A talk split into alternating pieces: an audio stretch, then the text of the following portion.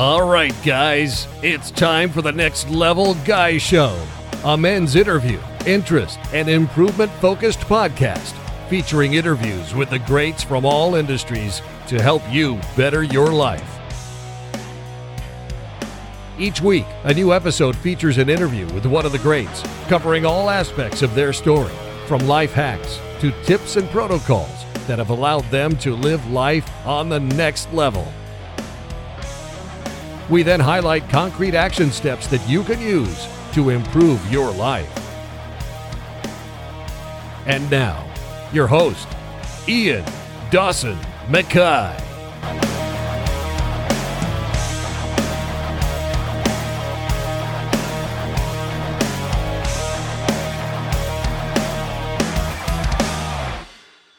Today's guest is Elle Russ. Elle is the author of Confident as Fuck and the best selling health book, The Paleo Thyroid Solution, which has helped thousands of people around the world reclaim their health. Elle is also a TV and film writer and the show host for the popular Primal Blueprint podcast, which is started by NYT's best selling author, Mark Sisson. You can learn more about her at elleruss.com. And in this interview, we do a deep dive into confidence, how it's created, how it affects us, and how we can rebuild it. We look at how to remove the downers and bad vibes in our own life, clean up our past, and how to utilize confidence to live the life you truly want and make our dreams a reality. And now, let's get to the interview. Well, thank you so much for doing this. Um, I was really impressed by the book. You sent me an advance copy, and I was I'm blown away by the quality, the way that you uh, wrote it. It was so easy to understand, and it was very helpful to understand confidence and you know the sort of factors that can help us become more confident men. But for people who maybe don't know who you are initially with the name, um, you're going to be a big success with the book. But could you just give a quick breakdown of who you are and how you define what you do? Sure. Yeah. You know, actually, I don't often get that question, so that's interesting. um, well, you know, it, it, I do so many things. So I usually just start off with telling people that I'm a writer. So I'm the author of two books, The Paleo Thyroid Solution, and my new one that we'll discuss called confident as fuck. Um, I also host the Primal Blueprint podcast, which was started by legendary paleo primal ancestral grandfather Mark Sisson, and where I interview people on mind body topics every week as well. Um, and then you know what? I live in Hollywood, and I'm I've been an actor, and I'm also uh, a screenwriter. So my writing spans beyond books, and um, yeah, just, you know, two things in my life compelled me to write a book. One was suffering from hypothyroidism, having to get myself out of it myself without a doctor, which was a harrowing experience and um, wonderful. But then wrote a book about that experience and became a subject expert because I had to be my own doctor. And then on the confidence thing, same as well. Um, my whole life, people have come to me to gain confidence in a thing or to go speak up to somebody. And I'm just compelled by it because I know that people want my confidence. Now, as we'll get into it, we'll realize it's kind of a two way street because people who have seemingly less confidence can actually offer highly confident people some some tips about life too. No, because I was really impressed. I mean, I like the fact that you went from was it comedy and improv, and then you started, you know, then you did a podcast, then you wrote a book about a medical condition and how you basically forced, you know, like you got the competence to discover how to fix it yourself because the doctors weren't being as helpful as they could be. You, you certainly have a, a very kind of interesting story, which we're going to get into. But for people listening, can you tell us a little bit about your upbringing? You know, what were you like? Were you a confident child? Like, where do you think the stem of your confidence comes from? You know, I do come from a long line of some confident as F people um, particularly the women in my family. But the thing is, is that you can have that going in and still have something disrupt that in life. So it doesn't really matter how you were raised. And same with the opposite. If you were not raised with it, you can attain it. So this is not something that is inherent or that has to be. It can be learned and cultivated. And that's important to understand because some people think they just lack it inherently. And that's not necessarily the case. We're, we're born confident as kids. You know, we're going, no, give me that. You know, I mean, a lot of kids, you know, and then we lose it at some point across the way. And maybe it's a you know family member maybe it's a teacher um, but yeah i grew up in downtown chicago. Now it, you know it's considered you know one of like the murder capital of our country i think at this point. But when i was growing up it was still kind of shady. It was like you know you had to watch your back every five seconds. You know i walked out my door it was like trains planes automobiles. It was like tons of people. And you know uh, there were people at my public high school that brought guns to school. And you know you're just involved in this maelstrom and you end up knowing a lot of people that die when you're young in the city you know whether it's like an accident or they get shot and so I think there's this general toughness a lot of people from downtown Chicago have about them in general, just getting through this cold, freezing city, you know, just this this like freaking vibe of just like, man. Um, and so I think there's there's there's a level there that was probably brewed, and I think my toughness um, was probably brewed there as well. Um, however, you know, I had so many things along the way in my life that really chipped away at my confidence in other areas. Um, and look, you know, teenagers are awkward for everybody. And I think there's some confidence issues there that everybody goes through as well. So while I do, you know, while I was raised by a confident woman and actually a very confident grandmother, um, there were things along the way and experiences in childhood and beyond that can really chip away at something that sprouted and looked like it was going to blossom and then, you know, got hit with a torpedo. Because that's the thing, isn't we all assume we're born with certain characteristics and we can't change it. You know, you get defined as the weird kid or the confident kid or the sporty kid. And for some reason, we allow that to be like our identity. And we, I think, you know, we kind of fight against against other people's opinions of us if they differ. You know, we're born into a, a country, we're given a religion a lot of the times by what our parents are into we give our national identity by the country we're born into, the male, female genders, how we're perceived, etc., depending on our social class, and we fight each other about it. But we, a lot of us never look to change that. But you know, do you think it's confidence is something that you're born with initially, and everybody is? Because you've said that it's a birthright. You know, could you go into a bit about that? Because not everybody thinks yeah. they're born with it. Well, here's the thing: if you're born and then your parents immediately start beating you. Okay, I mean, yeah, all right, let, yeah, okay. So like a horrible scenario like that, I'm sure there's not going to be a lot of confidence. But in general, before things get, you're a baby. Yes, you know, you cry, you scream, right? You throw something on the floor, you throw the food out of your mouth. You're like, no, don't want it. I mean, it's all the basic, very no BS. like, like it's like the most straight shooting we probably ever were was when we were that young. But here's the thing, you know, I'm glad you I think a great example is bringing up a, a story of Brandon in the book, which really shows you how parental garbage, as I call it, can really affect. Like a label, like you mentioned, you know, you're labeled the weird one, or maybe in your family you're labeled the brat or the lazy one, right? Um, and so these can carry kind of through through life and affect you as an adult. And this is why I wrote this book to kind of get into the self-examination arena and scrape the barnacles off your life and figure out what areas are tripping you up in the way of confidence so that you can get confident as fuck, meaning all encompassing, you know, inside and out. So here's the story with Brandon nice family no one starved you know middle class they had they had some good money no one worried about anything no one was beaten or molested you know just just seemingly a, a normal family well Brandon's dad was kind of a hothead and he would lose something. Like he he he misplaced his hammer in the toolbox and he'd blame Brandon for it. Like, I know you stole it. You know, where is it? Screaming and ranting and raving. And Brandon would be like, I didn't take it. I didn't take it. And he didn't take it. And then the dad would like find the hammer later on and never apologize this kind of stuff would just kind of happen every now and then. And it seems kind of innocuous, right? Like, big deal. But here's mm. how it affected his life. So, Brandon gets to be an adult, and he only really figured this out when he's 40. And we're talking, and he's a contractor. And so he goes from job to job, and every manager of each job, this is what would happen something would go wrong on the project that wouldn't even be Brandon's fault. And then he would get chastised and publicly patronized in front of all the other employees from the manager, you know, like yelling at him about it. And he would cower, he wouldn't speak up.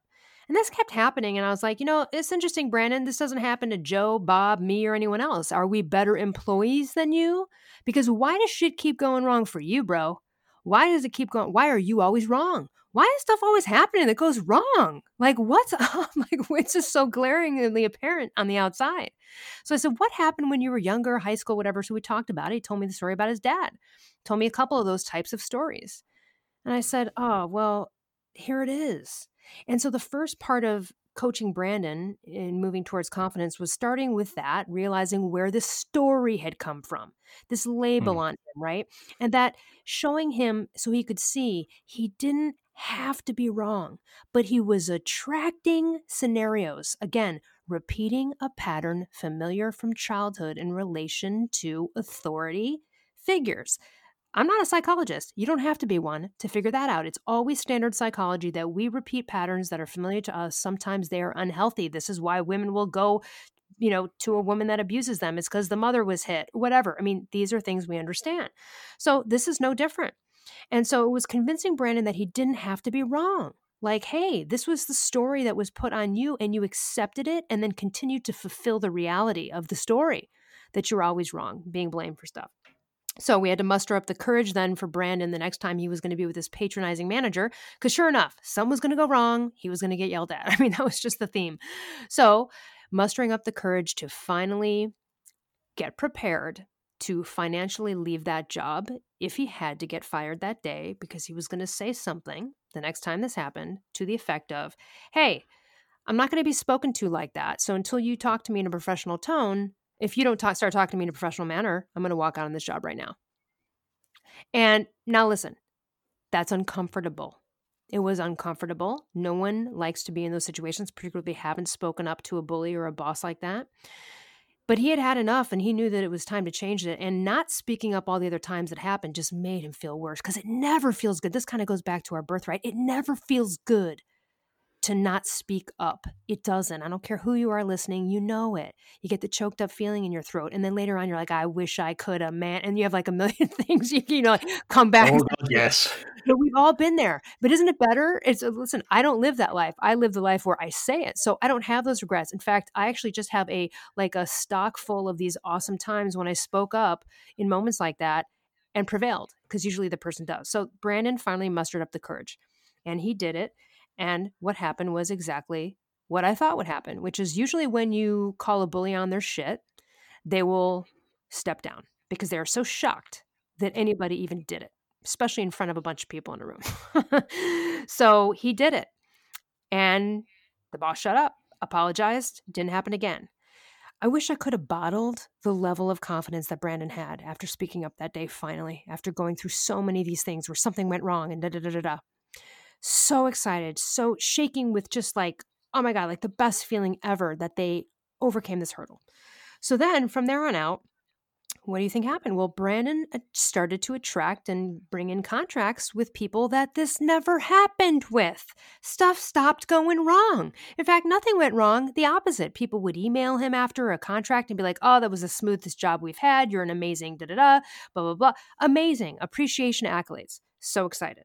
So Here's the thing once you've had a long pattern of like not speaking up or having some story that you have to then break and kind of overcome, the like the one I'm telling you, I guarantee you it's just kind of like how it works. I don't care whether you believe in God or universe or aliens, you're going to get a tester. It's almost like the universe is going, Did you really learn that? Did you really fucking learn that? So he did get a tester. He had a contract with someone who was kind of patronizing. And you know what? Didn't have to think about it. Just spoke up right there in the moment. And again, wish I could have bottled his level of self esteem and confidence and self love and self worth when he called me to be like, oh man, you're never going to believe this shit. This person said this. I just said, that's it. I mean, and then it just keeps going from there. This person is still continually proud of themselves every time they speak up. Now, they also had a series of friends when they were younger too that were kind of like leaders that might have not bullied him, but again, he was like on the low on the totem pole in the group and kind of got led around. What do you expect? Listen, bullies adult bullies too. This because I look, I've had to come across some adult bullies. They prey on this. Do you want to be preyed on and have to keep confronting shitty people? No, you don't.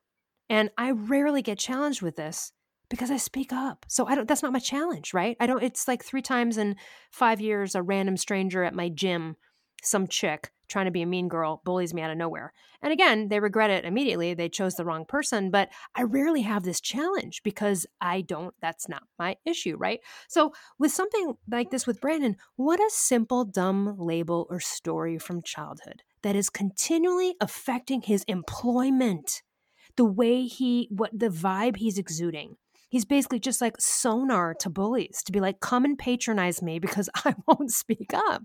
Do you know what I'm saying, Ian? It's like, so this is where some of the digging is appropriate. So, like, how do you know?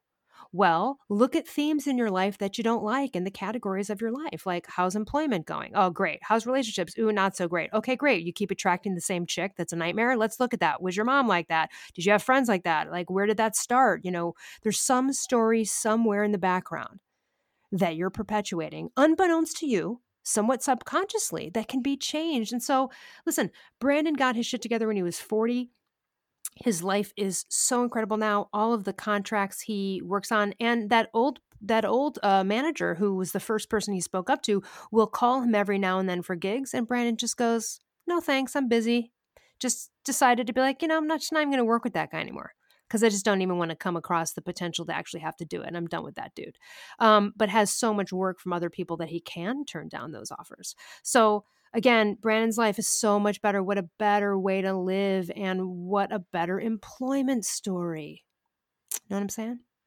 Uh, that's what I loved about the book was you took something that was something that people cling to, you know, like a sort of deep down belief that, oh, I'm not a confident person, I'm not this, I'm just somebody that people can patronize and be. And you showed how a simple kind of fix and a, a different way of mindset looking at it could change something about them and completely create a new like you know a new development in a person create new um, opportunities for them and completely change their life because of how they viewed themselves but how if you had to define confidence now my issue with confidence has always been it's sub, sub, you know subjective to the person that's got it so to somebody who's maybe never been that particularly confident a confident act might be saying no to somebody asking to jump in line, whereas to somebody else it might be a multi-million pound contract. How do we define what you know confidence is, and you know is it subjective? Is it a kind of flowing state that changes from person to person, or you know how do we know if we're confident or not in the areas we need to work on? You know what kind of self-analysis tools do you use? Well, a couple. So I'll gloss over. So a lot of people misinterpret confidence. Okay, so confidence is not being the loudest guy in the room at the party bragging about your shit. Actually, that's the most insecure guy. Okay, mm-hmm, sometimes the quietest guy in the room is the most secure. So let's start there. Okay, so this is not about loudness, bravado, or even being like you and I, where we can be performance confidence, right? Talking in front of a mic or talk on stage with no problem. Now, that's a learned skill. And if you want that, you can get it. But that's not necessarily confidence. I argue that it's nice to have, you know, you should have some level of performance confidence, even if it's just in a room full of 10 people, if you have to present something at a board meeting. But eh, confidence is not this fixed, anchored quality within you. Basically, your levels of confidence are always the sum of the thoughts you think and the actions you take. It's just, it's not your it's not reflective of your actual capacity to succeed at something. It's more reflective of your belief in your ability to prevail at life in general. And you got to get there if you're not there. Another tenet of confidence, and there's so many in the book, as you know, and we can go through a bunch of them, but I just put it this way you are happy and cool with who you are alone in a room of people, wherever you are. Don't care if you walk into an airport alone, you walk into a restaurant alone, or you walk into a party alone that you're there. You're not caring if people are judging you. You're not caring about impressing people or even having a conversation. You're just comfortable in your own skin, feeling good about yourself in this world. That's confidence. Now, you can have confidence in an ability in a thing, but not have confidence in other areas. And this is why it's not confident as F. And you want both. So, for example, uh, example in the book, guy named John. He is a spear fisherman. This is one of the most rigorous, badass sports on planet Earth, man. You are five miles out in the ocean. You're diving down there with sharks. It's freezing. And then once you spear the thing, you've got to wrangle a 150 pound sea creature to the surface. Takes an hour just to do that. You're getting seasick. I mean, this thing is like no joke, right? Like that's confident as fuck, seemingly. I mean, my God, right? So this guy's mm. a spear fisherman in his spare time. He's also an anesthesiologist. Wow, takes a lot of confidence to stick a needle in someone's spine or put one to, someone to sleep for brain surgery and wake them back up. In these areas of his life, he's confident in his abilities, okay? And he's also a really good looking guy who's in shape and he knows it. So that picture goes, wow, this seems like the most confident guy you've ever met. Eh, actually not. He's the biggest people pleaser I had ever come across. Can't even have a conversation with his neighbor. Can't speak up to his girlfriend. that ain't confidence either, bro. You know what I'm saying? Like, that's not confidence either. But that's where, in my situation or other situations, especially a uh, straight female male relationship, where you would see a guy like that and go, wow, he's so confident, right? So you can exude confident skills. You can have your own law firm. You can go speak in front of the Supreme Court. That doesn't mean you're confident on the inside. And then it goes vice versa with other people who are very confident who they are. And here's the thing this is not about being a corporate badass. I don't care if you're Mr. Mom or a stay at home mom, or you're just a person who is confident because you are a good friend and you're valued by your tribe. That's enough too. So this is not about be confident, go out there and you know like dominate the corporate world and give speeches. If you want to, great. But it's about feeling good with yourself and taking again, taking your goals to a new level cuz you look from the bedroom to the boardroom, you ain't going to get what you you ain't going to get what you want if you don't speak up. And I don't care what you're into, but you're not going to get it. So you have to speak up in so many areas of life, and then there's other things that need to get cleaned out. So it's not always about speaking up. And for highly confident people, for the guys who's like, you can tell by hearing me, I'm obviously a super alpha female. And the pitfalls of alphas, males and females, are the same. We don't want to show vulnerability because it's considered weak. We don't want to we're not that diplomatic. Sometimes we can speak before we think you know because we're just so confident about a position and we're just determined.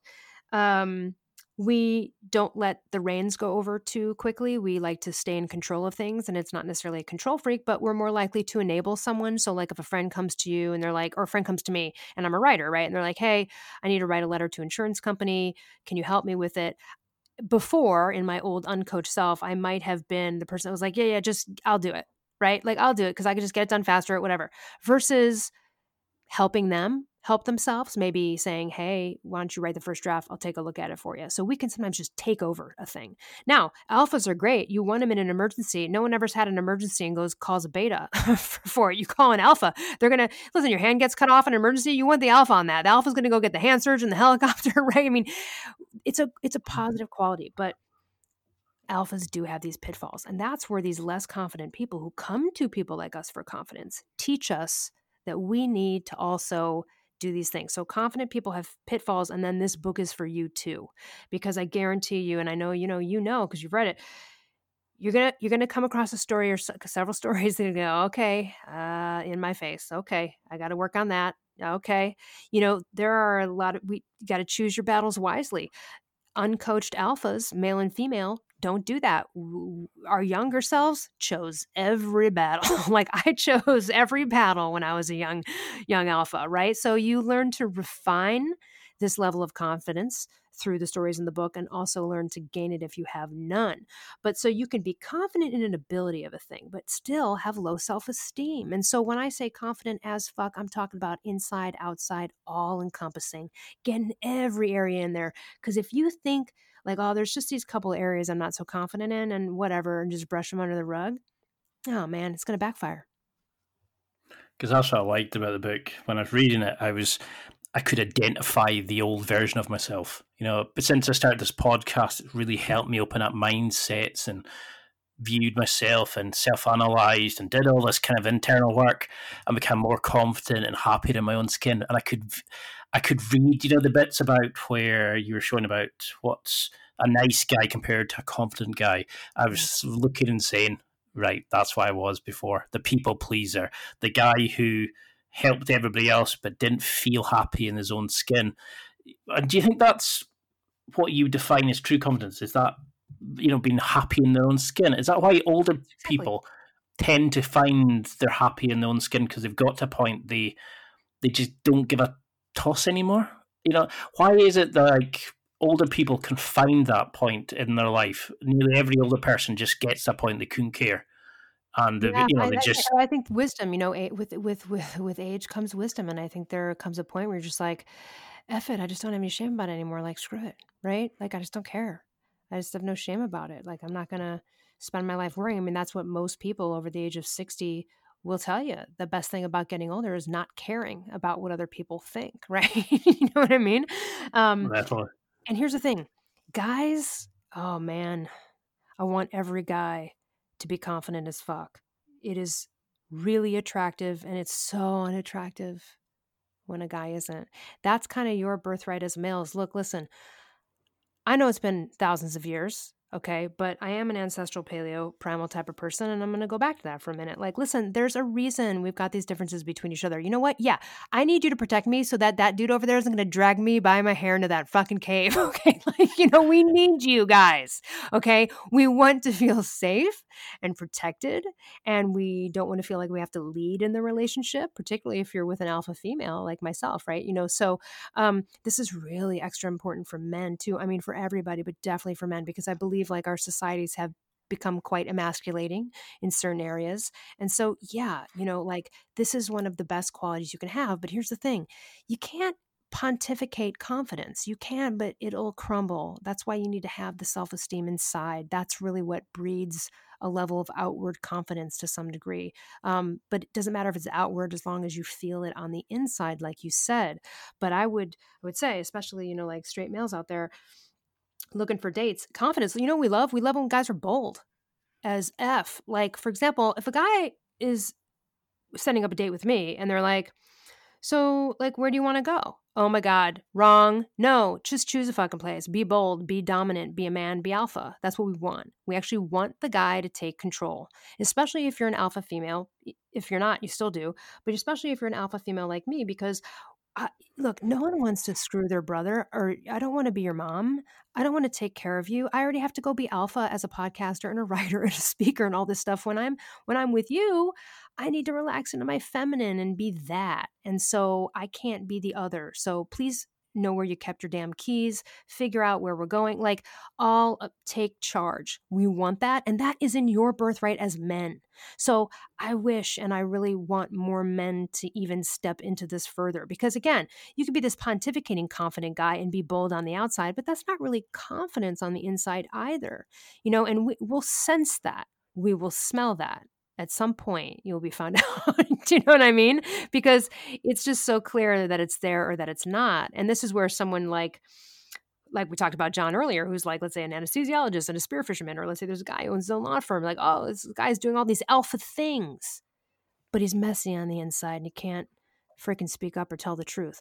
Listen, confident people are the most authentic. Authenticity reigns supreme. Everybody wants it, everyone admires it. The biggest compliment I get from everyone most of my life is, for example, uh, I'll give you you write a book and I'll give you a really let's say I call you up and I'm like, wow, Ian, I'm so impressed. I give you this long, you know, accolade. I would get a response back from you that would be like, that means a lot coming from you because I know you don't blow smoke. Well, yes, thank you so much. I'm so glad you recognize that. Yeah, that's kind of what everyone should shoot for they're more trusted. People are going to trust you more because they know you're not BSing people, right? And furthermore, you care less about what other people think of you. Now, even in a world like you want people to like your podcast or whatever, that's great. But at the end of the day, your whole identity isn't wrapped up into it either. So, you know, this is just a really important thing for most people, but especially men. And I feel like there's sort of a little bit of a lack of them nowadays. And when you find one of these like classic alpha dudes, you're just like, oh my God, it's just like it would make me melt because it seems like it's a little bit rarer now.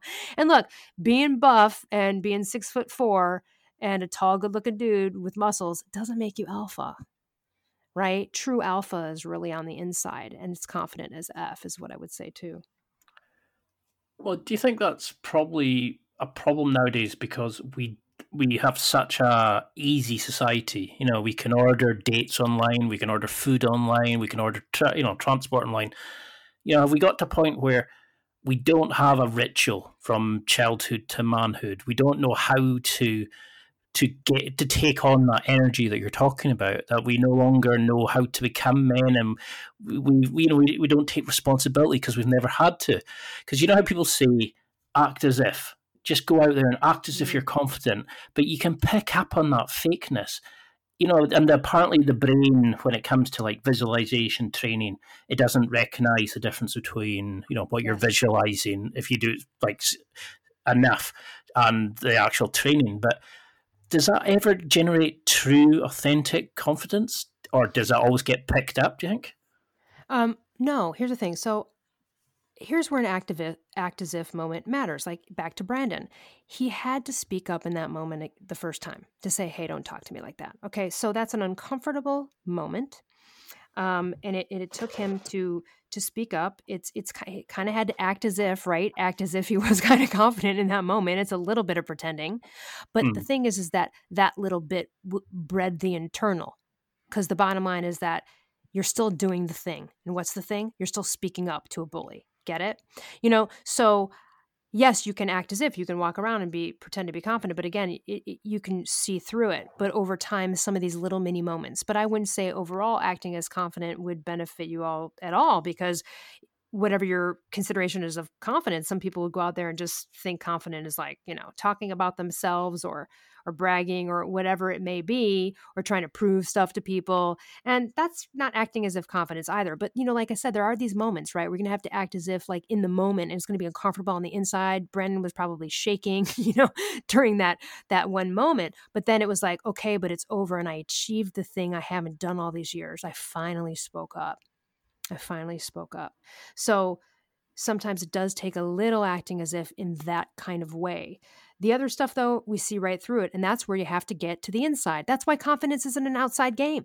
If it weren't, listen, there are New York Times bestselling authors who speak to 50,000 people. They get off the stage and their life's a mess. They're a people pleaser and they just can't even have a conversation with them. You know, I mean, that's not confidence. That's just outward confidence. That's just performance confidence. It's kind of bullshit, really.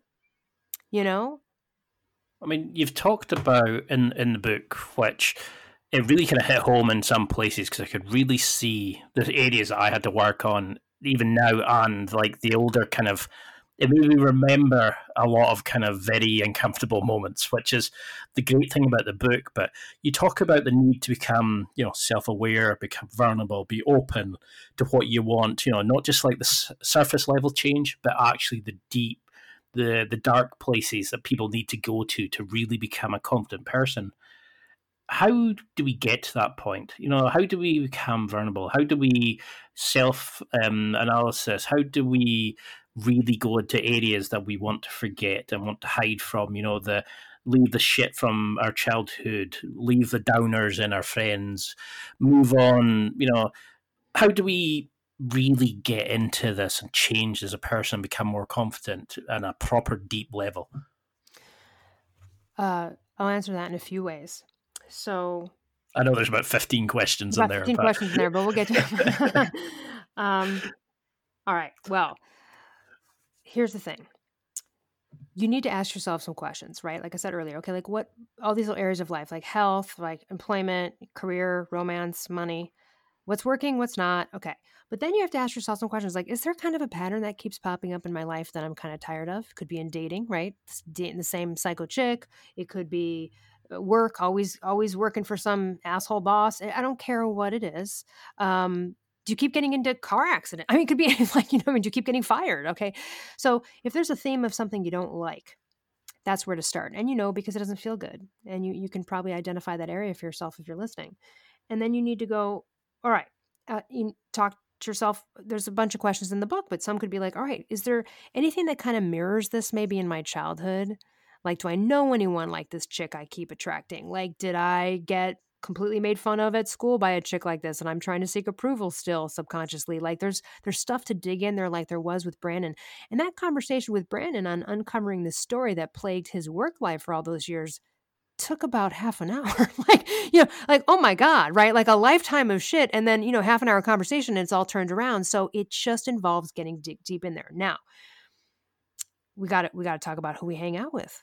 So part of the barnacle scraping in my book, as you know, is dealing with parental garbage. That would be like a Brandon story, for example. And then now dealing with downers because they're going to come everywhere.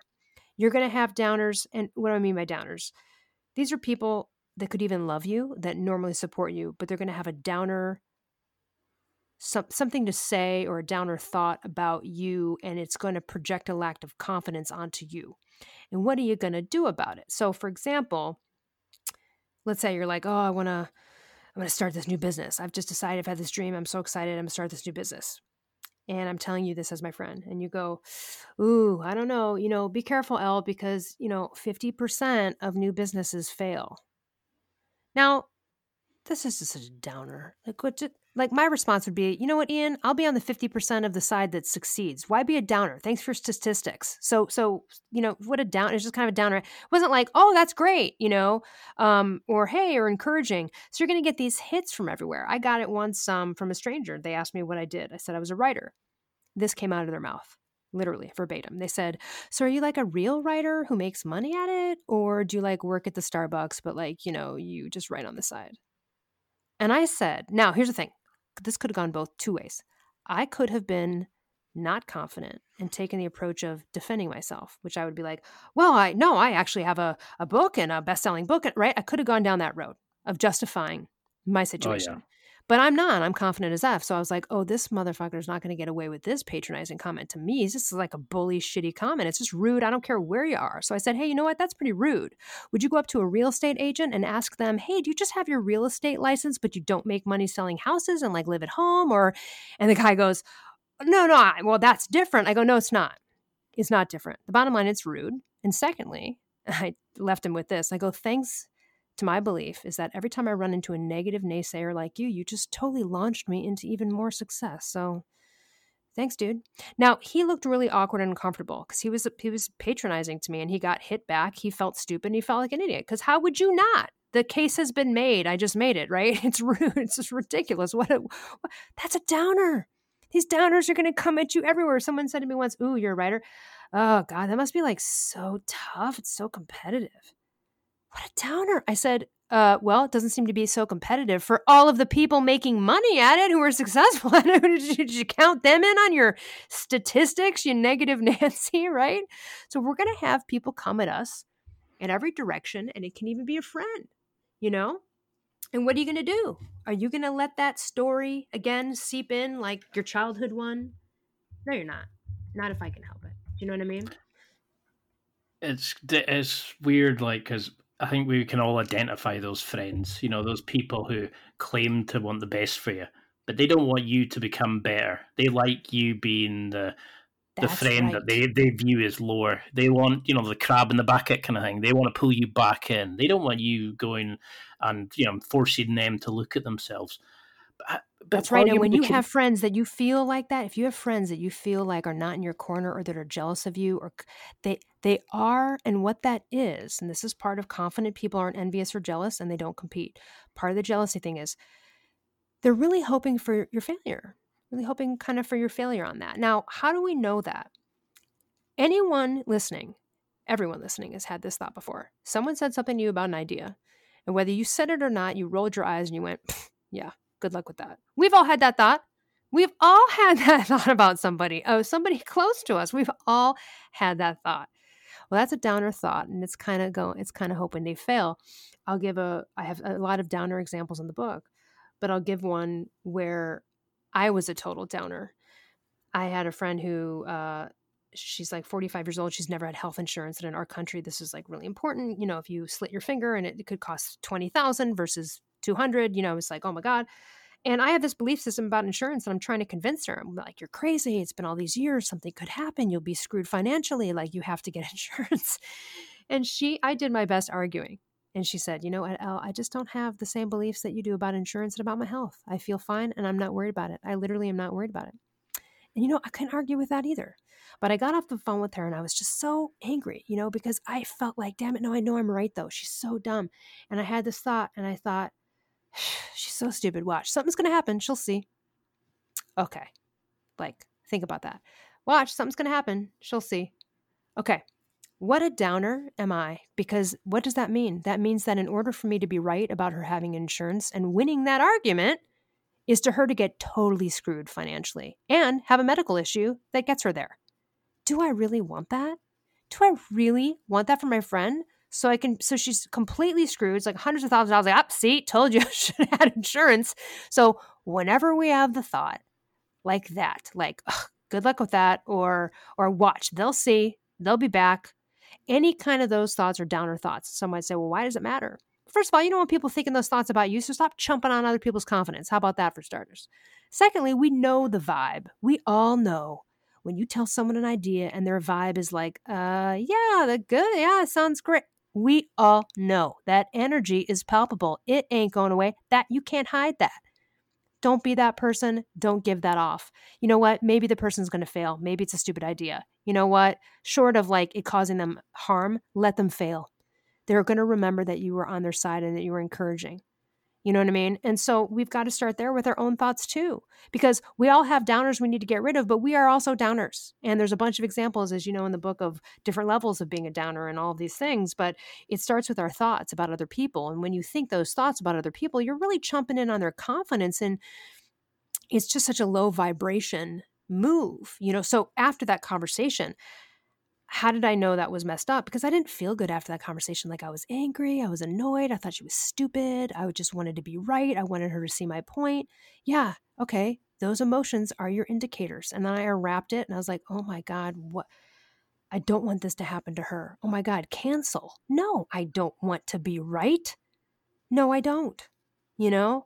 Now what did that do? Well it dissipated everything you know i started to feel better and then i didn't wasn't out there in the world putting out this energy towards her that's kind of like subconsciously hoping you know like just just you wait. Wait till something happens and you'll see. So that kind of stuff and we've all had those thoughts we need to start looking at those differently we need to start canceling those and replacing them with other thoughts too. So it's about not being a downer and then it's also about um, you know getting rid of toxic people. And who are you hanging out with? Are you telling your million dollar dreams to a hundred dollar people? That's a steve harvey quote. You know you keep coming up across the same brick wall you keep telling your brother your ideas and he's never supportive you keep seeking that approval or keep seeking and who's the insane one you are. Your brother is a guy that just doesn't believe in your shit. Accept it. Stop telling him your ideas until they're either done or whatever. But even if they're done and you're successful, you still might get a downer comment. You can't control it. But what you can control is how you're going to take those hits because they're going to come from everywhere. They're going to come from a friend and a family member who aren't normally downers, who might not be people you need to totally get rid of because they're super toxic, but even non downery people like me have downer thoughts every now and then. I'm sure I might be prone to spitting one out. I probably would catch it right away at this point in my life, but you know what I'm saying? We've all been guilty of it and we need to stop that. So we need to look at look at that as well. Um, so that's part of it too. The downers are part of the scraping off the barnacle, the parental garbage. And then, you know, again, your victim application has been denied. This is a huge thing. If you're continually not taking personal responsibility for where you are in life, then you're blaming someone or something else for it. And that has to go. That has to go too. You need to propel yourself forward. The confidence has to be cultivated from within, and we need to discard these other pieces. Because that was part of the book that really kind of hit home was when you said there's no, um, was it? There's no victims, just volunteers because I used to look at people and say, "Oh no, I want them," you know, like wishing they would fail because they were doing something that I wanted to do. I used to be this downer, and you know, I would be really jealous. I'd be like, none of my friends were supportive, and I was wanting to change, and I pretend to be happy where I was, and and I found myself thinking, why am I? not wanting somebody else to succeed. You know, like the time's still passing. I could go out and succeed. You know, it's these people weren't wanting the best for me, and it, made me realize that uh, there was a lot of changes I had to make back then and become unavailable to my old self. I think, as you refer to it in the book. And when I look back then, I was thinking, "Geez, I was a downer for a lot of time. Yeah. And you have to step away from the older version of yourself as much as your downer friends and family. And I had to leave the area I was in and go and chase the career, chase the podcast, chase the the you know like the hobbies and things I wanted from life. And I think that's the thing, isn't it? It's it's scary to do it, but how do we become unavailable to our old self? How do we stop comparing ourselves to others, stop being jealous, and actually yeah. chase what we want from life. Well, let me let me just kind of let's get into envy and jealousy for a minute. So people like so envy, kind of in a nutshell, is like wanting what others have. Okay, but jealousy kind of encompasses feelings of insecurity, fear, and envy, like over the lack of possessions or status or something like a person has, right? But both involve comparisons, okay? And those comparisons will are basically reflecting feelings of insufficiency, right? And so in overcoming those things, you know, first of all, you got to be aware of it and you have to see it right? That they're self defeating because jealousy can really ruin your peace of mind, your relationships. No one wants to hang out with a jealous person. Nobody wants to hang out with these people. We feel it from you people. We know you're, if I sense that someone's jealous of me, they're out. Ian, I don't have time for that. You know what I mean? Um, so here's the thing it really also is assuming that there's a lack in the world. But I will tell you this confident people are not only kind, although you might have to use your confidence as dominance sometimes. But that's where confidence can be great because in a push pull moment, you might have to step it out a bit further and use it as dominance to get something you want. But I don't mean negative, you know, dominance. I'll give an example. I was back and forth with someone on a project once that was ultimately my project. And even though they were part of it, they had to say, sort of, they kind of kept telling me they want to do this thing. And I kept saying, no, I don't want to do that. kept coming back. It was back and it kept going on back and forth. I was like, man, this is like the battle of the alphas. And it was a guy, too, by the way. And at one point, I just was like, all right, I need to end this. So now I stepped up my confidence into dominance and I said, hey, the conversation is over. I already told you what we're doing, and that's it. I don't want to hear anything more about it. It's done, canceled. Like, that sounds harsh, right? That's harsh. I get it. But it worked because only after back and forth, I needed to finally just put my foot down. So sometimes you do have to use it, but you already have to be confident in order even to get to that point, right? Now, confidence, though, is not necessarily about being mean. It's not. It's not using it dominance in a negative way. And confident people help other people succeed. Listen, this is I don't I don't help people succeed because I know it's coming back to me. It just does. Um, but here's the thing: when you are competing against someone you're going to lose because your value is associated with that person's defeat. I always win shit, Ian, for like my life. It's the story of my life, but I'll tell you why I win because I don't compete with others. And so I said, oh, that's impossible. What if you're in like a sports competition? Yeah, yeah, exactly. So let's talk about a sports competition. So say I'm in a marathon. I'm not there. I'm not going to show up at that marathon being like, I can't wait to beat these suckers. Oh, they're going to go down in flames. Oh, Jenny's in the race. Oh, she's going to, I'm going to, mm, can't wait to rub this in her face at the end when she sees me with that trophy. Now, that's kind of like competing thoughts. My thoughts in that situation are only of, oh, I am just going to win. I'm going to dominate. I'm going to be number one. It actually has nothing to do with you or anyone else in the race.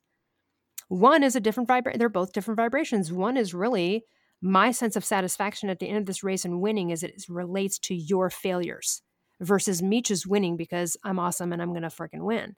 And that's why I win a lot. because I don't compete. And as well, I'm not competing with other people. So, you know, if someone comes to me and they're like, I want to be a writer or a podcaster, I'm like, oh my God, what if they become better than me? What if they have more followers than me? What if they. Well, that's just low self esteem. That's lack of confidence, right? And it's a lack of abundance in this world. So, you know, and I have more on this, of course, in the book, as you know, about talking about quantum physics and uh, the level of abundance in the world and how it's just there's always a place for everyone. Like there's room for you, there's room for me. But I'll tell you what's going to get you a loss is being jealous. I've never seen super jealous people succeed ever. They always fail. And in fact, if they get a little bit of success, it lasts very briefly because they're on to the next thing. And nobody wants to hang around with them they don't make good friends. So you got to start encouraging your friends and actually truly being happy for them. And listen, if there's a moment of ego competitiveness that comes up because because John got the job you both applied for. Okay, look. Have a moment. We're still we still got this meat suit with an ego. I get it. But then you need to kind of cancel those thoughts and turn it around and be like, "No, hold on a minute would I want him to be happy for me if I got the job? Would I, you know, talk it through almost like the Brandon scenario, almost like the scenario um, another scenario I have in my book about where someone was uh, about to, you know, quit, and someone was like, "Oh, they're not going to be able to do this job. They're uh, watch, they'll come back begging on their hands and knees." And I was like, but you like this employee, but you don't want them to quit. But now that they're quitting, suddenly they're a piece of garbage. We have our ego pop up, okay, in those scenarios. And that's when you have to do the self talk because no one else is going to do it for you. So it is about cultivating self love. How do you do that? You're getting rid of the barnacles, you're, you're disassembling parental garbage.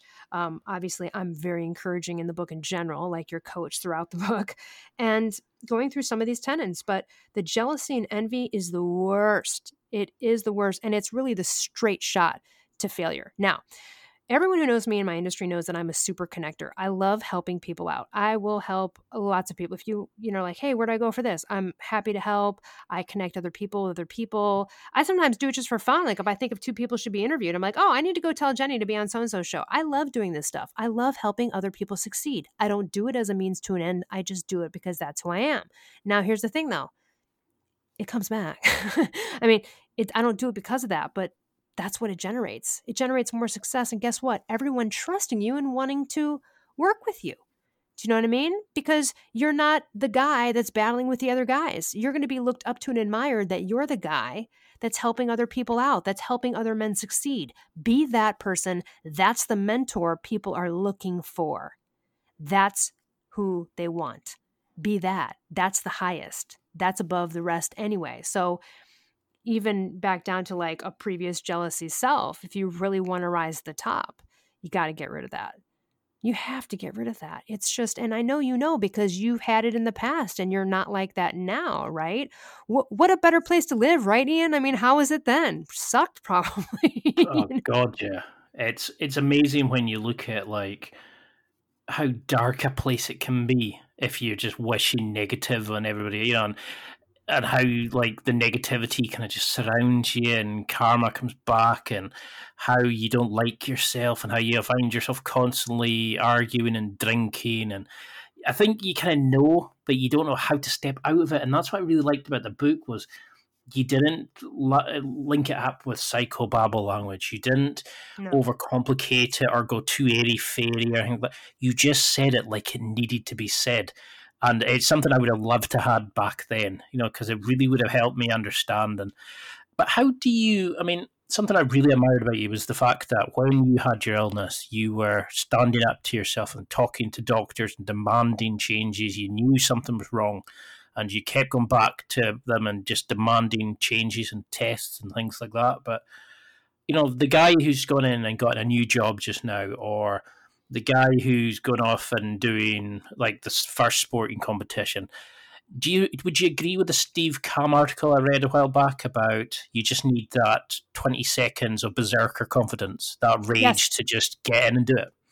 Okay, you know it's funny you said that, and I don't even know that quote, but um, I like it. So here's the thing: I'm confident as fuck, particularly in the area of public performance. So I have you know done improv and sketch comedy for years. I did it for like ten years. I I was on stage so much in front of live audiences. And listen, when you're doing improv, which means you show up on stage and you don't, you're making it up as you go. It's like kind of the most nerve wracking confidence test you're ever I've got questions or not, don't worry. yeah, it's super, super, super. Yeah. Okay. So, and actually, I, one of the things I do suggest to people if you really need confidence is go take an improv class, not to be funny, not to perform, not to be an actor, but because it is the most awkward. It's, it's just so awkward. And anyway, so you know, I have that level of confidence, like going and speaking and doing all this kind of stuff. But um, oops, oh, there. Sorry, my thing dropped. Um, so I have this kind of level of performance confidence, and I, you know, honestly, I lost my thought. I forgot where we're going. What was your question again, so I can be reminded? I something just dropped on the floor, and I got distracted. Sorry.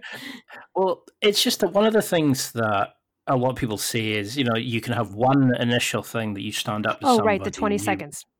Yeah, how do we cultivate that that then creates these everlasting changes or opens up uh, an opportunity to become a more assertive person or whatever?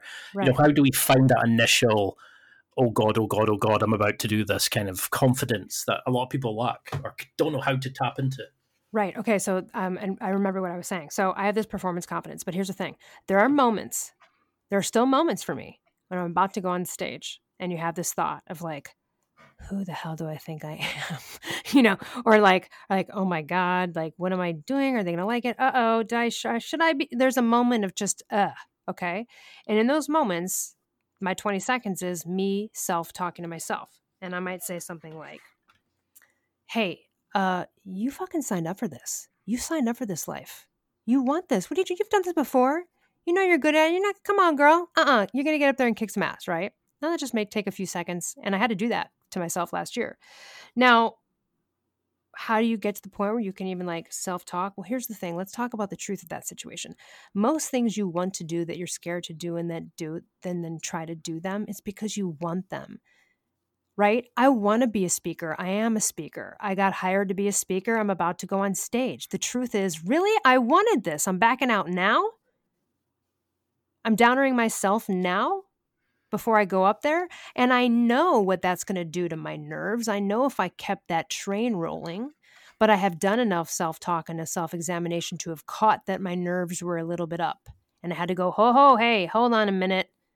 You, you got this. You know what you're doing. You now I happen to be good at that thing, right? That we're already talking about, but that still doesn't mean you're not going to have a moment of a lack of confidence or something or a little little blip um, that comes up. But who's going to get you to the point where, you know, thank God I did have that 20 seconds of self talk because I went out there and I killed it.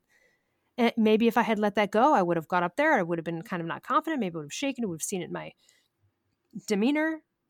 But but I did the self talk. But the truth is that I really wanted that thing. So when am I doing? That's kind of insane. Like, what am I doing? Am I really going to back out now? You know, because here's the thing: if you're going to go try a thing, but you're too afraid to do it, well, then you're right back where you started. You don't have. this is what there what's the risk? Well, what if I fail? Right. Okay. Well, then you're back to where you started. So you're there now. You're already there. Right. Time's going to pass anyway.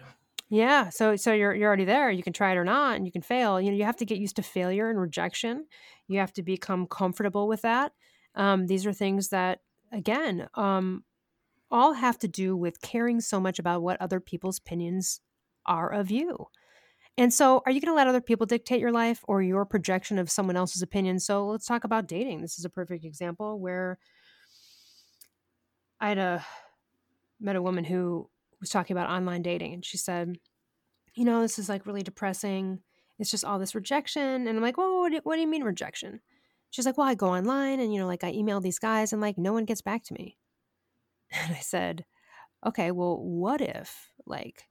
You found out that every single guy you emailed like was a convicted murderer, beat their last three wives, like, you know, were a con man. I go, would you feel rejected by them then? She's like, well, no, of course. I go, no, you'd feel like you dodged a bullet. What are you doing? So, in that scenario, she's allowing a projection of what she thinks a stranger might think of her affect her self esteem. That is just freaking crazy. You don't have to be a psychologist to understand that that doesn't make sense, does it? Why would you do that? So you got to look at these things that you're commenting on because there's feelings behind it. When she was like, "Oh, it's depressing. I feel rejected." That's an emotion. Depressing, rejected, doesn't feel good. Why don't you feel good? Well, these guys didn't email me back. Well, let's look at that. Do you even know who these freaking people are? How do you know that their photos were even? I mean, come on. But this is what people are doing out there every day in the real world. Oh, you got you got like 1500 you know thumbs down on your YouTube video and you're going to let it affect your day? I mean, listen. It, this is up to you. You're it for you. No one's going to do it for you. Nobody going to do it for you. And that's what I'm here to encourage people to do is get in this, unwrap it, and it usually is associated with the yucky feelings. If you're not feeling on fire and happy and awesome all the time, there's something to examine. You got to step up. Like I, I know someone who's a PhD, and I overheard them talking to someone, and they said, "You know, the the thing is, is like I really know my stuff, but I'm just not that confident." Well, so they're confident again in their ability to know a thing or their knowledge in something, but they're just not confident enough to put it out there where you're going to need confidence for that. Do you have a story or a message to get out, a podcast you want to do? I don't care what it is, a product you want to sell you're a painter, no one's going to come knock on your door and be like, "Oh, I, I smell paint. You are, are you a painter? What's that? Is that can I buy that?" No one's going to do it, and you got to get to that. Never hurts to ask. Um, you start slow, right? You start small. I knew someone who was debilitatingly shy and could not even talk to a cashier at a store. So shy, couldn't even talk to women. Ter- it was just so debilitating. If you're at ground zero like that, then you do what he did, which was amazing. He hired a social coach. That person took them out to malls and public places where they would help him go make a conversation with the cashier at a store. Just sometimes you got to start there. Sometimes mm. maybe you don't start confidence with speaking up to your terrible boss. Maybe that's not the first thing. Maybe there's another area of your life you can you can kind of step up in and declare some worth on, right? Um that's the, that's what I actually did was I started going and speaking to anybody and everybody, cashiers, guys in shops, people on the phone when I was ordering, you know, sorting out my landline phone bill and all that kind of stuff. I took every opportunity as a chance to develop and become more confident. You know, social chat, get to know people, to keep, you know, stand up for myself, and every time was a learning experience. Or I I succeeded, or it was a learning experience.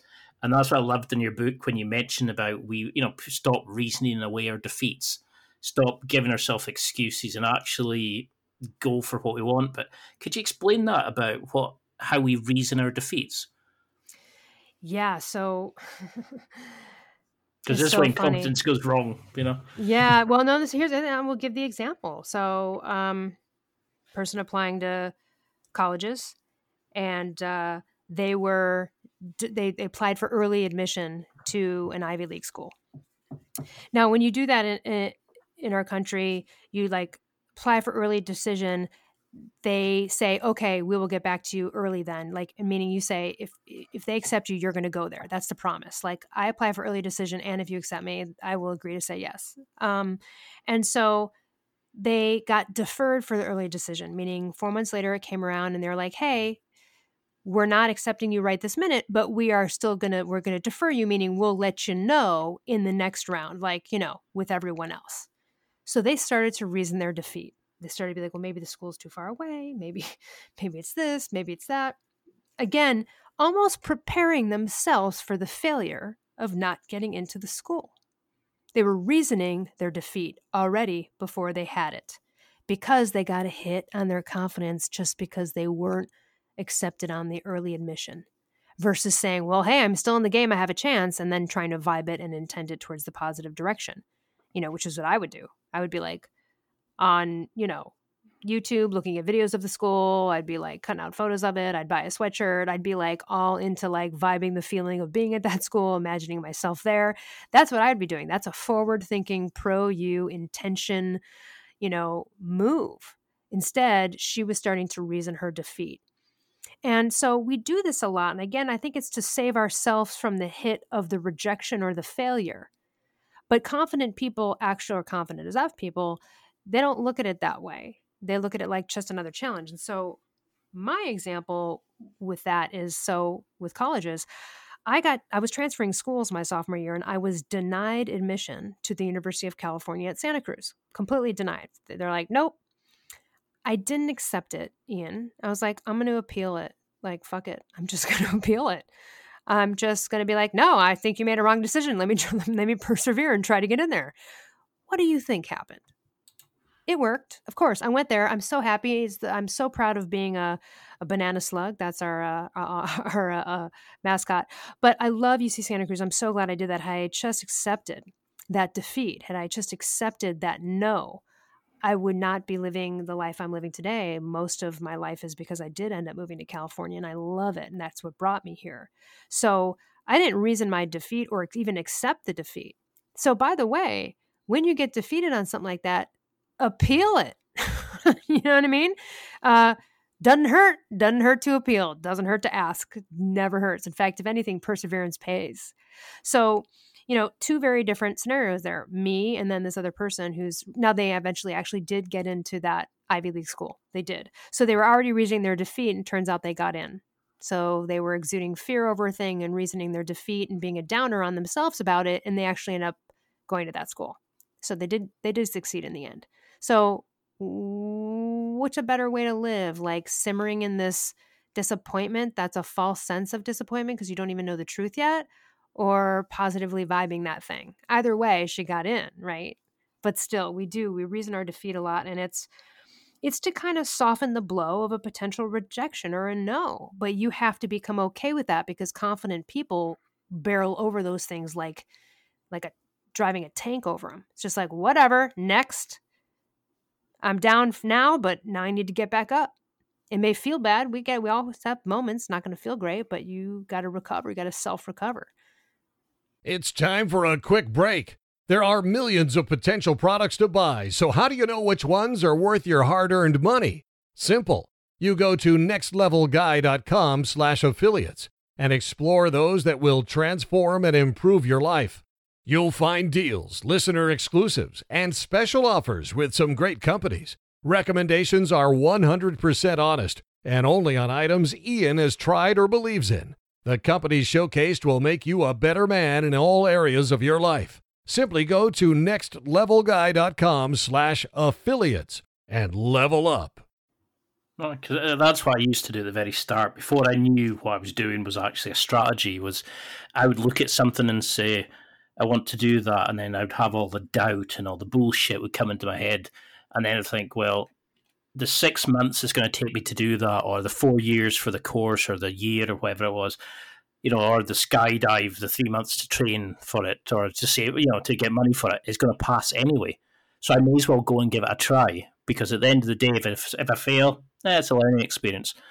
And I didn't know that was a strategy to actually look at that. You know, I think the time we look at things and talk ourselves out by reasoning, oh no, it's going to take two years to get the qualification to start the business well, two years is still going to pass anyway.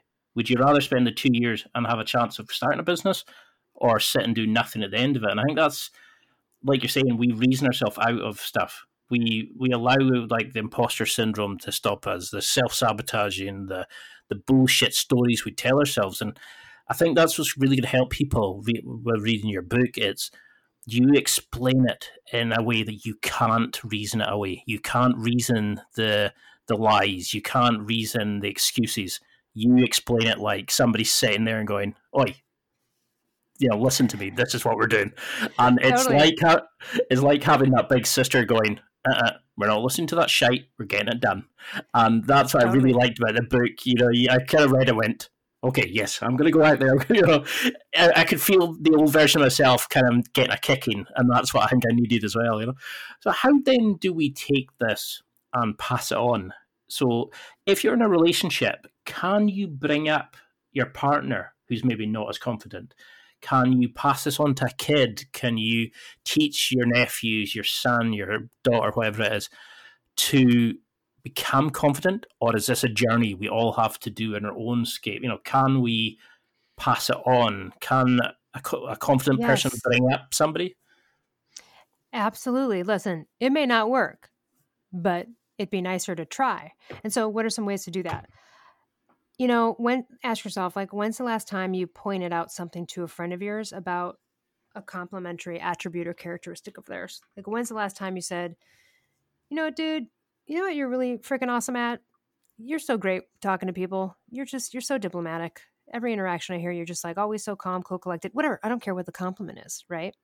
When's the last time you've done that? Start dishing some of those out start to just encourage your friends when it's right because we all have friends where we see this quality in them that we like like why aren't we looking for them and pointing them out? So that's a way to instill confidence in someone too and be a better friend be a nice friend who's appreciating giving words of appreciation to someone. With kids um so here's the thing dads have to watch out with little girls. It's too much of okay this is what happens so guys will compliment little girls on appearance like what a cute dress what a cute bow your hair looks really cute right? Okay, I mm. get it. We all kind of slip into that. We have to start complimenting girls on other things. And I would just say children in general. So even if it's a boy, like, oh, it's a cool shirt, dude, red baseball glove, whatever. Okay, those are all real base compliments. We as adults can see in children when they have made a really astute observation. We can see when they have done a really nice thing, like so they're sharing toys with a friend or whatever it is that's when you also need to take the time, not necessarily in that moment, but at some point be like, you know, I just want to tell you, I saw you playing with uh with Joe earlier and you were so good about sharing your toys and just going back and forth and you guys were having I'm so proud of you or right? Or your daughter makes a really smart observation. Honor it. When you hear it and you think to yourself, she's so smart, say it say, you know what, that is so smart. And if you can go into it even further, you know why that's smart? I'll tell you why, because you da da da da da. Like we, I can't give it a specific example now. We've all had these moments. We have them as adults where we can see it in people. So we need to start complimenting people on their character qualities, right? Not on these base outward things like great grades or right? It's just it's more meaningful for someone to hear. Now i do think it's really i used to work with kids for many years. I think it's really important at any chance you can with whatever kid at any intelligence level that you tell them they're smart you know? Now I can't be like you know obviously like they they run into a glass door face first you don't tell them they're smart i mean you have to find the right like i mean make sure it's a smart thing but you know still even if it's small, be like, you know, that was smart. I'm glad you, that's so smart you remembered that. Or that's so smart. Like anything, you know, that they do that's smart, be like, you know what, you're really smart. That's a smart observation. You know, I didn't even think about that. You're right. What that come on, you know? So we need more of that for kids, but particularly girls we just tend to do too much. Look, it still happens now. Like you could be online and the guy's first, you know, email to you is like, you're really pretty. It's like, listen, and just for the guys out there, yeah, okay, we know. That's not we we actually don't want you to like us for that kind of. We do, but we don't. We just let's get over the base stuff. Like comment on something I said in my profile. Comment on so, anything freaking else but the physical. And that kind of goes for kids too. Start to point out what you really love about them, you know, because there is something in every kid that's really great, right? They're exuding a great characteristic. So we need to just and do it with our friends. You know, I look, I, I do it too, but sometimes I forget. And then I'm like talking to a friend and I just have a thought, like we all do. You have a thought where you're like, you know what? They're so good at that shit, or they're so amazing at this. Oh, why don't just say it? So I just started saying it to my friends, girls and guys, right? When I'd think it, I'd be like, you know what? You're awesome for that. I wish I had that quality. I need to work on that because you know what? You're awesome at that. That is a great quality. We all, we wouldn't be friends with people if we didn't have these thoughts. So start telling them. Then you're just going to instill more confidence in everyone. And if someone comes to you with a terrible idea and you think it's awful, um, listen, depends on, you know, someone comes to me and they're like, hey, I want your opinion on something. I'll say, listen, are you okay with my brutal opinion? Because I'm going to give it to you. And if not, then you may not want my opinion. But my friends and people usually, they generally know that I'm going to give them my honest opinion or they wouldn't ask, right? Now, you got to exercise some diplomacy. And again, this book is like, you don't speak up at every turn. This is where the confidence pitfall is. Like I used to choose every battle back in the day, right? Or fight every fight. Listen, you'd rather get your ego punched than your face. Don't speak up when you're in, you know, danger. Don't, you know, like let's be honest. And you know what? There's times to not be authentic. If I'm at your house and you're if we're there at Thanksgiving and your grandmother says the N word, I'm probably not going to take that moment to teach everybody about tolerance and the history of like, no, that's your grandma. She's 95. You know what? Deal with it later, not the time. Mm. Okay. So yes, we all have to have an editing button right? Uh, same thing. Your grandma says, "Do you like my sweater?" And I think it's horrible. I'm not going to tell her it's ugly. You know, let let these people win for cry. Come on, that's just being kind.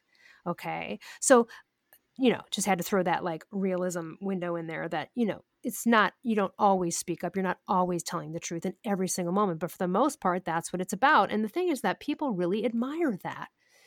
And most people wish they were admired. Most people wish they could inspire people, but you're not going to inspire people if you're not someone who's admired by others for the way that you operate in life. Yeah, because I mean that's something a lot of guys struggle with is giving the compliments to other guys. It's being open and you know rather than demanding the attention and the the compliments, we want you know it's a it's a real struggle for a guy to walk up to a guy and say, you know, you like a really kind of deep, well thought out compliment. Yes. No, we it is, and obviously you oh, might cool have to shoes. put it in a different way.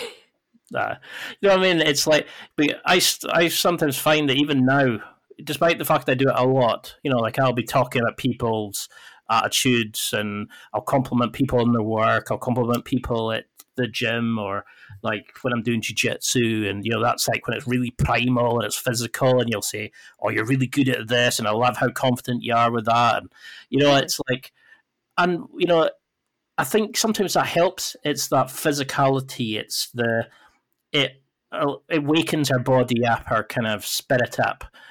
Um, like I'm not religious in that sense, but I think sometimes that's what we need to get out of our out of our head, you know, and like get into our body. So I mean, do you think things like physical sports, combat sports, dance, all these kind of things are these great for kind of getting people confident in their bodies, but also confident in expressing themselves to, with others as well?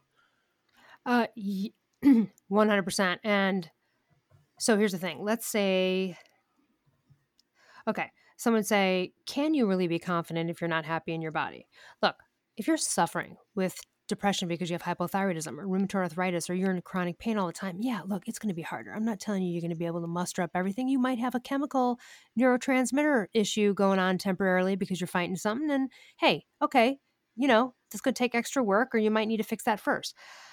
On the physical stuff, yes, I do believe like what comes first? You get confident and then you can like lose the weight and get in shape and feel good in your body. I would say that one of the best places to start to even get confident is to start self love and self worth by taking care of yourself in a better way than you have. And it doesn't mean that you need to be like, like you're 400 pounds and you're on couch and you're like, tomorrow I'm going to get divorced, join boot camp, join a gym. I'm like, don't, no, stop. Just, just start somewhere. Like, are you eating crappy? Great. Don't even think about going to the gym. Just start to get the willpower and figure out like what you're going to do with your diet because that's going to affect your mind, right? So if you are, what I call what we call in the paleo primal industry like fat adapted, you know, which is pretty much a high fat, moderate protein, low carb paradigm. If you're fat adapted and your brain's running on fat and ketones, you don't have dips and drips and you know, you don't get hangry and moody. You know, Steve Jobs, the you know, founder of Apple was no, notably like a very cranky, difficult guy to be around. Well, I wasn't surprised because I found out later he was a fruitarian. He was completely running on glucose constantly all day long. He basically, that's also what probably led to his pancreatitis. So here's the thing this guy's up because he just had a, you know, a juice drink and, and then he's down two hours later. Now he yells at somebody. So, yeah, you're going to have a more even keeled mood when you have better glucose management, better cortisol management. So, yeah, physicality and being in shape in general is great. Now, you guys, too, you are a different story. We don't expect you to be sappy and gushy like us. We don't want you to be. So having a very like heartfelt, deep, meaningful, like, you know, compliment to a friend who's a dude, it's awkward. In fact, it's awkward for us to watch it. it's like, it, I'm going to be honest, like that's awkward. I get it. I get it. You guys are not. I get it. I get it. So here's the thing. Yeah. Then, then, you know, maybe you do more of the like, you know, you punch your friend in the arm. You're like, you know what? Fucking looking swole, whatever. I don't care. But here's the thing I want to say this to guys. What does benefit guys who really need some help with this, whether you're dealing with shame or you are dealing with debilitating shyness or issues with vulnerability or becoming you know emotionally available in any kind of way and again we don't want you to be hallmark movie bs like us we don't but I would say this what has really helped men is men's groups. You guys just can't do it as well with each other like we can you know, and, and, not to say that there aren't male friendships like that, but listen, you know, we're different species and gender for a reason. And women, you know, we we can have the deepest, most you. In fact, you guys don't even want to hear the stuff we talk about. um, but what has helped several friends of mine is joining a men's group. So let's say you're a people pleaser. Well, Dr. Robert Glover, who wrote No More Mr. Nice Guy, which is a great book, uh, has mm-hmm. men's groups. You know, there's also other men's groups. Just look them up. And usually they start off, maybe it's a weekend initially, like it's three day weekend. And listen, if you're a dude that doesn't feel like you have many problems in life or you have some major shiz to get over, but you just want to improve and be a better man or even make better men friends or treat your sons better, whatever it is, a men's group can be great. You might still be dealing with tons of people there that are going through really awful stuff, right? Like they lost their house, they were a drug addict. Okay, there might be some really stuff that's like way worse than yours. And it is a little hippy dippy weird to go into that space. But because it's a safe kind of, you know, um, anonymous space for you to go into that doesn't involve your friends. You know, I have just gotten such good feedback from friends of mine who, by the way, would have never suspected could even benefit or would go into a men's group. Like the like already one was already super confident, completely confident. However, he felt like he noticed that he treated his sons a little harsher than his daughter and he started to kind of think back about on his issues with his dad and he thought, after hearing me interview a men's group uh, guy, he thought, you know, maybe I need to look at a men's group. And he is so glad he did. And it's uncomfortable a little bit. He's like, it's awkward to be like where people are being vulnerable and, you know, there people are talking about serious personal stuff. But he was able to he finally expressed something that he's kept inside for like 20 years that he's maybe only expressed to me as his friend to finally go out and express it with a group of guys and get that feedback. And I think it felt even better to do that in a group of men.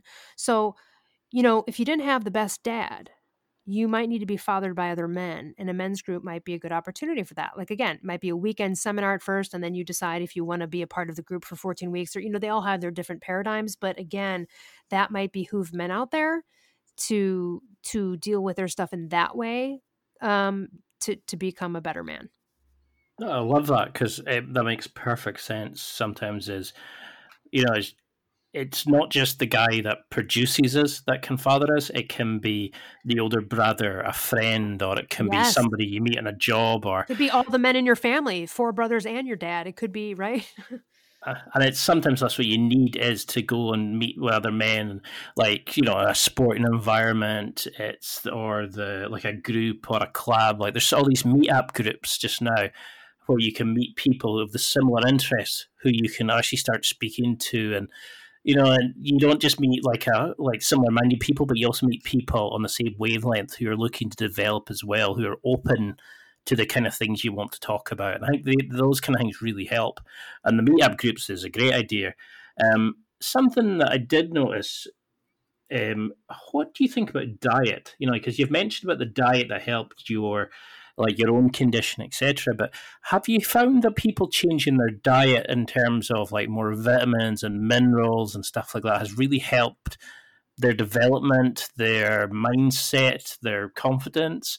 How 100%. you know what, how do how do you work with somebody that's maybe eating fried food all the time, little vegetables, constantly low, grumpy, stuff like that?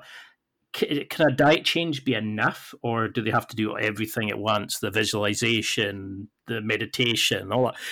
You know, what what would you advise somebody listening as like, say, you had them for six months? What would you be getting them to do just now to come back and say to you, "I'm kick ass. Thank you so much. You know, what would you give me as homework for say six months? Well, here's the thing: the self-examination stuff is thoughts and in your own head and not just in your body. So like going to the gym 5 days a week isn't going to do that part either, right? So I would say get right with diet. And I don't even mean exercise.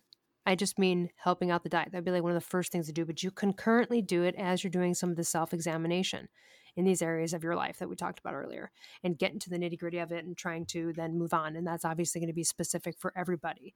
But there is no joke. There is incredible. Look, I just interviewed a guy the other day. You guys can look him up on Instagram, thankful.carnivore. He's 59. He suffered for 20 years being on multiple medications, fat, depressed, all sorts of things. Long story short, finally did like low carb, like Atkins, started to feel better. Then he got off some medication with cannabis and used that for depression. And then it really hit when he just literally eats meat, salt, and water. That's it. That's the guy's diet. He's 100% carnivore. It saved his life. It cured his depression. He's the happiest. You would never believe this. Uh, you see the before and after photos of this guy. His name is Brett Lloyd. So he completely cured his depression. Um, now, granted, he he had to go all the way to carnivore to do that. There's also another book called uh, by Ali Miller called The Anti-Anxiety Diet. Listen, blood glucose management is not a joke. It affects our brains, our neurotransmitters, everything. It also affects cortisol, which then affects, uh, again, how you feel. It's a stress hormone response. When you have even keeled glucose and you have even keeled adrenals, you're good to go with mood and balance and then also the ability to focus. Also too you know what? You guys have something called testosterone. How much of it do you want it and how long would you like to keep it? The answer for all of you should be as long as possible and as much as possible. Well depending on what you're eating and your lifestyle you are probably inhibiting that production and or lowering it. That's a problem. That is such an important hormone for you guys. Like it's important for us too okay? Like we definitely need testosterone um, however, you guys really need it. It is responsible for your mental energy and focus, your your recovery after exercise, your weight management, everything, your energy, like your whole life and your the feeling of being strong-headedness. That's why, for example, like with hormone replacement, a woman would be taking between 1 and 4 milligrams of testosterone and you guys start at like 40 to 60 Okay. You, and that's what makes you you. But that's the strong headed warrior shit from back in Primal where I needed you to rescue me from this dude's dragging my hair in the cave.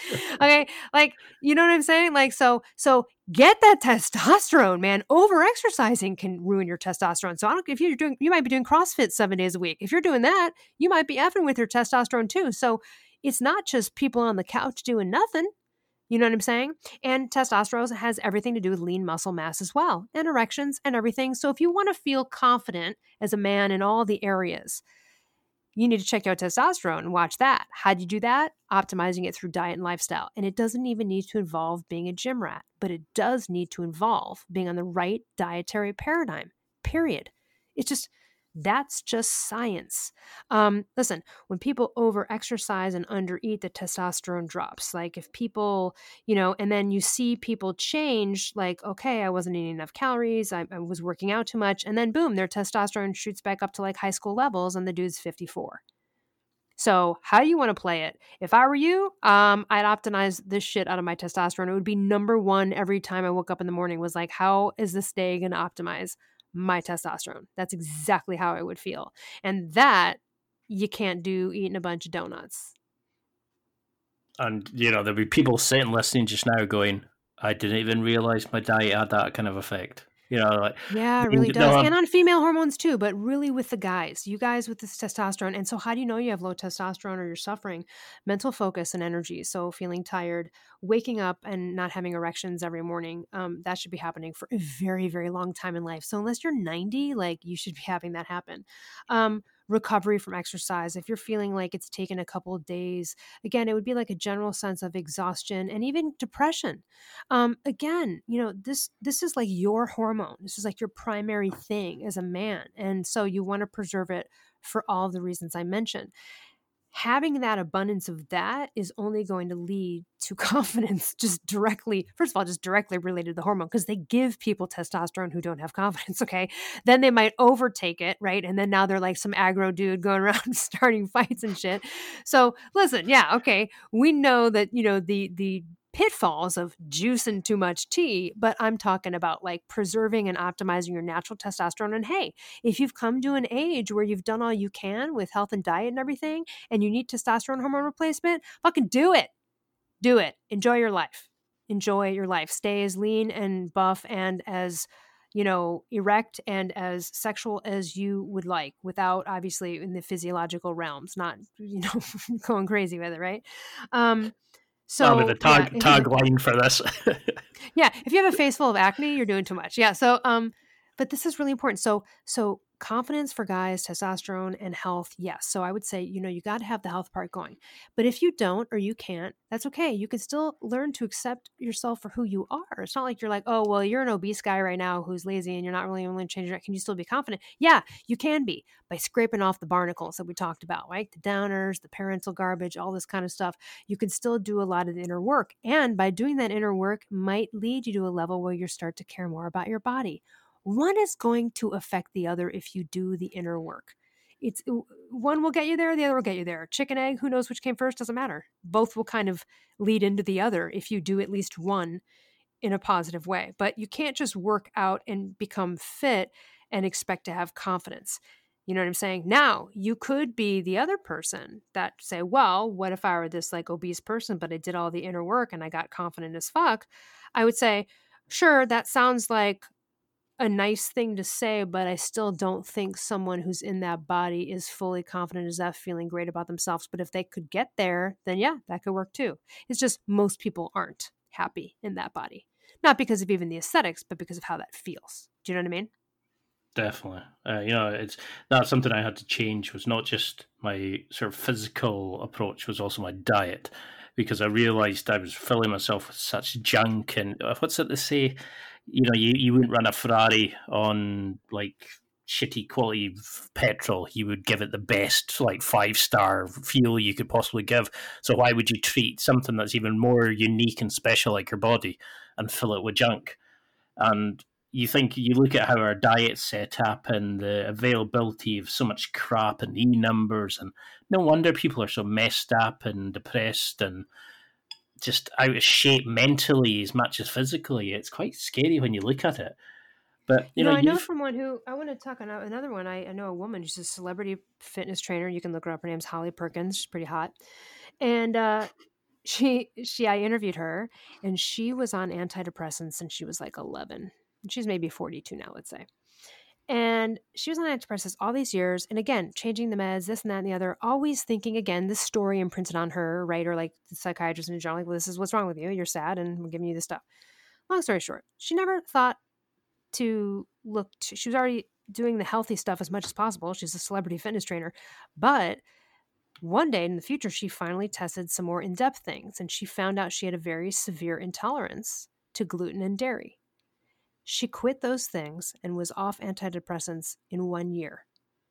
So, two damn food groups, two fucking food groups, people screwed up her whole life and gave her the story. Like this is your story. Something's wrong with your brain right? Like you know this this this imprinted thing like well i'm not normal. I have this this sadness problem.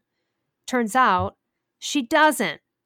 It was just gluten and freaking dairy. Like are you kidding me you got to be kidding me but i'm not because that stuff happens we see it all the time and this is by the way someone who was all on the fitness track i mean just never never didn't have a good body never didn't understand nutrition but there were just two food groups that affected her brain in such a way. And the gut brain connection is important. If you don't understand that, the work of Dr. Perlmutter is amazing. Dr. David Perlmutter, he wrote Grain Brain, Brain Maker, all about the gut biome and the brain connection. So this is legit. You know what I mean? This is real. And so there's nothing you can't fix. And I'm not saying everything's fixable via natural protocols. Listen, I've fixed a lot of my life through going paleo primal, but I still take thyroid hormone replacement every day because I can't live without it. So I take less mm. now than I did before. And, you know, I obviously got rid of all the other things. I was pre diabetic and all sorts of other stuff that, of course, I corrected with paleo. And I corrected as well being off the train of a carbohydrate dependent sugar burner. That is not a good mental state. No one wants to hang around someone who's hangry because hour five came about and they're eating every two, three hours. It's the old BS weightlifting, old BS endurance paradigm. And if anyone is an athlete and is curious about this, just look up Primal Endurance, written by Mark Sisson and Brad Kearns. Look into the work of them. Um, the two of them are the experts on the subject. They've been in over 200 something plus competitions in their life, and they realized they were doing it wrong the whole time. They were running on glucose. You're going to have those drops. You know, when I was a sugar burner and I was glucose dependent, man, and I an hour four would go by, I'd have like kind of a little mini headache. I'd be hangry. My brain, I'd just feel like cranky, moody. We all know those people. You might be one of them, but we know being around those people when they start to get hungry and that hour passes, that doesn't happen when you're a fat burner. It just doesn't happen. You just do not have those drops in blood glucose. Every time you have a drop in blood glucose or a rise because of this wacky eat every two, three hours BS, you cortisol, your adrenals respond because they don't like it. So now you're pumping out cortisol. Now you're pumping out the fight or flight. Now you're pumping out that that hormone in a negative way versus a positive way, like after you've just done a sprint session or after you've just done a major like high intensity interval training. That's when it's good to cascade all of those type of hormones, but not all day long on cortisol because you're up and down with your blood sugar because your diet's on some old paradigm no one's doing anymore that we now know can lead to type 2 diabetes. You know, and a lot of athletes are getting pre diabetic because they're like, and even though they're fit, they're like, how is this possible? It's like, well, you know, and that's a whole nother podcast, right? so, well, that's the I thing, could, I, I could go on forever on that one, but people need to look into that. And again, that's still about optimizing back to testosterone, which you really, really want. By the way, we can I'm, feel it. By the way, we can feel it in you guys. Like when I could just like sense when a guy has high testosterone, and he doesn't have to look at it. I could just sense it we feel it. I'm sure it's like you guys sometimes feel in the presence of a bunch of women, right? This like energy, this essence, as you're feeling this hormonal level from us. Like we feel it. Like you guys want that. It's really attractive. Yeah, there's you can usually feel that on a date if you just click with that person. You can feel that level of kind of. So I don't know. It's I used to think of it as some sort of like special thing between looks and personality, you know, because I used to think like looks will go, but there has to be that spark, and I think that's what I used to def- define it as that spark, that that attraction that sometimes you can't explain it, but they just drive you absolute wild, and I think that's what you're picking up on in the female energy, so to speak. Um, because I. I mean, I, I, used to be on antidepressants when I was a lot younger, and I had the exact same thing that you were saying. They wanted to just, oh, you're feeling sad, here's the tablets. There was not what's the problem? You know let's look at this. Are you intolerant to anything? What's happening in your life? It was just kind of oh you're having a bad time. Here you go tablets. And you think how many guys are living life packed to the brim of this with the fakeness of tablets with the fakeness of our like chemicals in our system because we can't address and adapt and deal with the shit that's in our life you know fix our diet fix our health become more confident in that sense. Yes, some people will need them definitely for chemical imbalances, but do you think you know what's your opinion on that? Do you think too many people are on them and they don't need to yeah. be? Oh my God. Uh, first of all, every commercial in the States on television at night is for a glucose monitoring medication because of the diabetes epidemic, right? Oh, yeah. And gosh, there's a lot of Viagra ads. Like, really? Do people have broken dicks everywhere? We need to fix this. I'm not having that. I would like to make that my mission right now. And eh, by the way, uh, I've met a couple guys that are, you know, that are my age and uh, have issues there. Like, that's a stress thing that's a that's not always a testosterone thing. That could be a stress thing. That's a mental thing. That's a shame thing. That's a thing that can just affect a part of your body you don't want it to affect. So you got to get to the bottom of this. Now that person who had that issue was kind of a people pleaser, and I'm wondering if like that again that that deep down sense of like shame and fear of other people not liking you and being a people pleaser led to you know issues there either where there's sometimes there's a mental connection usually people who are having those issues it's not like a physical injury right? It's like testosterone or it's something else. So I could say this for guys at least. If you want to know if you're okay in the mind and the body, the best thing you can do is get a full thyroid panel. And I have a, actually, because I'm, you know, happen to also be a thyroid expert, I do have a free thyroid guide on my website, elleruss.com, and it just lists all the tests to get. So you can see what you need to get tested and make sure you get those tested. And then also free and total testosterone. You know what I mean? And that will give you a great picture of like, okay, like what's what's my general state aside from of course lipid panel and other stuff too and blood glucose but i mean that's kind of like for guys like that's always the most important because thyroid affects the brain and thyroid affects t3 and t3 is a fat burner as well and gives energy and so you know bodybuilders bu- abuse t3 thyroid hormone to burn fat before a competition but it also can be catabolic too. So you have to be careful. And that's why they offset it with a bunch of stuff. So essentially, like your T3 levels as a guy, your testosterone levels as a guy, these things are really important. I would be looking at both of those things for like, what's my general health? And then trying to optimize, optimize and watch both of those areas as I go through cleaning up my physical health and my life. Um, if I were a dude, that's exactly where I'd look. And for all people, thyroid for sure. Um, but for men particularly, the free and total testosterone and and also the thyroid panel. So like that's a really good place to start if you're like where am I at because here's the thing you could be like depressed and they give you Prozac but then it works for 3 months and then it doesn't work because you had a thyroid issue. You know, mm. or you don't fix an underlying issue right or you're I've, I've so i deal with I've, I've worked with clients like all over the world. Um, now thyroid issues are predominantly or disproportionately women's issue but men have it too and so for example one of my clients was this 25 year old guy who was really really fit but he had super low testosterone. And so the doctor, like before he came to me, his doctor just put him on a bunch of testosterone. But the testosterone was never the problem. That was a patchwork operation. If they corrected his thyroid, the testosterone would have just corrected. So now they've introduced exogenous testosterone, shutting down his own production to a 25 year old guy because the thyroid is the master gland and it is in produ- it is responsible for the production and the regulation of all of your sex hormones. So, is it a testosterone issue or was it the thyroid issue? Once you correct the thyroid, the hormones usually come back into play. Again, looking at the root versus patchworking it up. Why didn't someone go, this 25 year old, he has low testosterone? That doesn't seem right. Yeah, it doesn't. It's not right. It's not right. They didn't look for the cause of it, but we found it. It was his thyroid, completely screwed up. And that will affect your testosterone. So, the general rule of thumb in life for men and women and everybody, I would say, as a health coach and just an expert in the thyroid arena, is never take an antidepressant, a statin, a blood pressure medication, or you know, insulin or any of that kind of stuff until you have really assessed the thyroid because all of those problems stem from a thyroid issue. And so you can try to patch them up, but it ain't ever going to be right. And it won't continue to help, it'll only hurt. And some of it will fail because blood pressure medication for existent blood pressure high blood pressure is often insulin resistance um, you know high blood pressure and insulin resistance go hand in hand with thyroid issues so if you're just going to give someone a blood pressure medication or this and that and the other you know lipid panels being off. Well thyroid hormone is the main fat burner in our body. It's called t3 if you don't have enough of it, you're not going to be processing the fat you eat and burning it. So, yeah, your lipid panel might look off.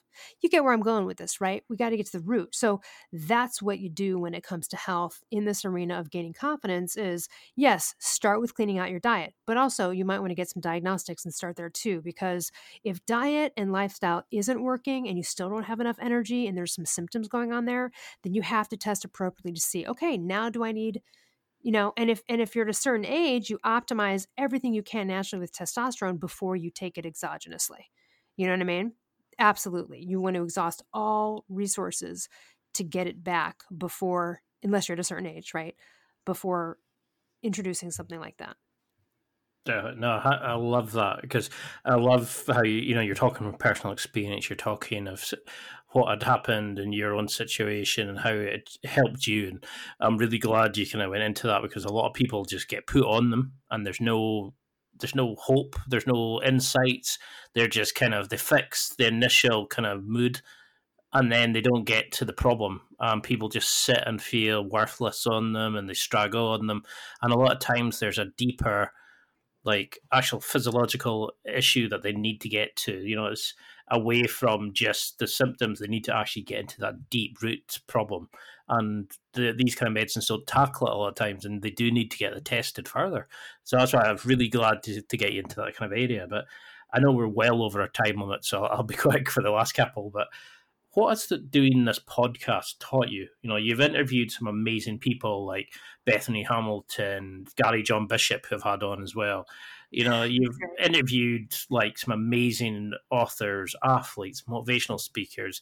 You've, you know, it's like a who's who of fixing and mental, physical, living life the way we were kind of designed to be living.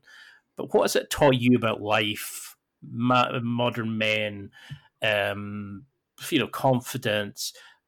You know, has, how would you sum it up from your experience of the podcast? What have you learned about stuff? Uh, you know, so yeah, I've interviewed so many great people. Gary John Bishop was hilarious. Um, He's full on, yeah. Full on.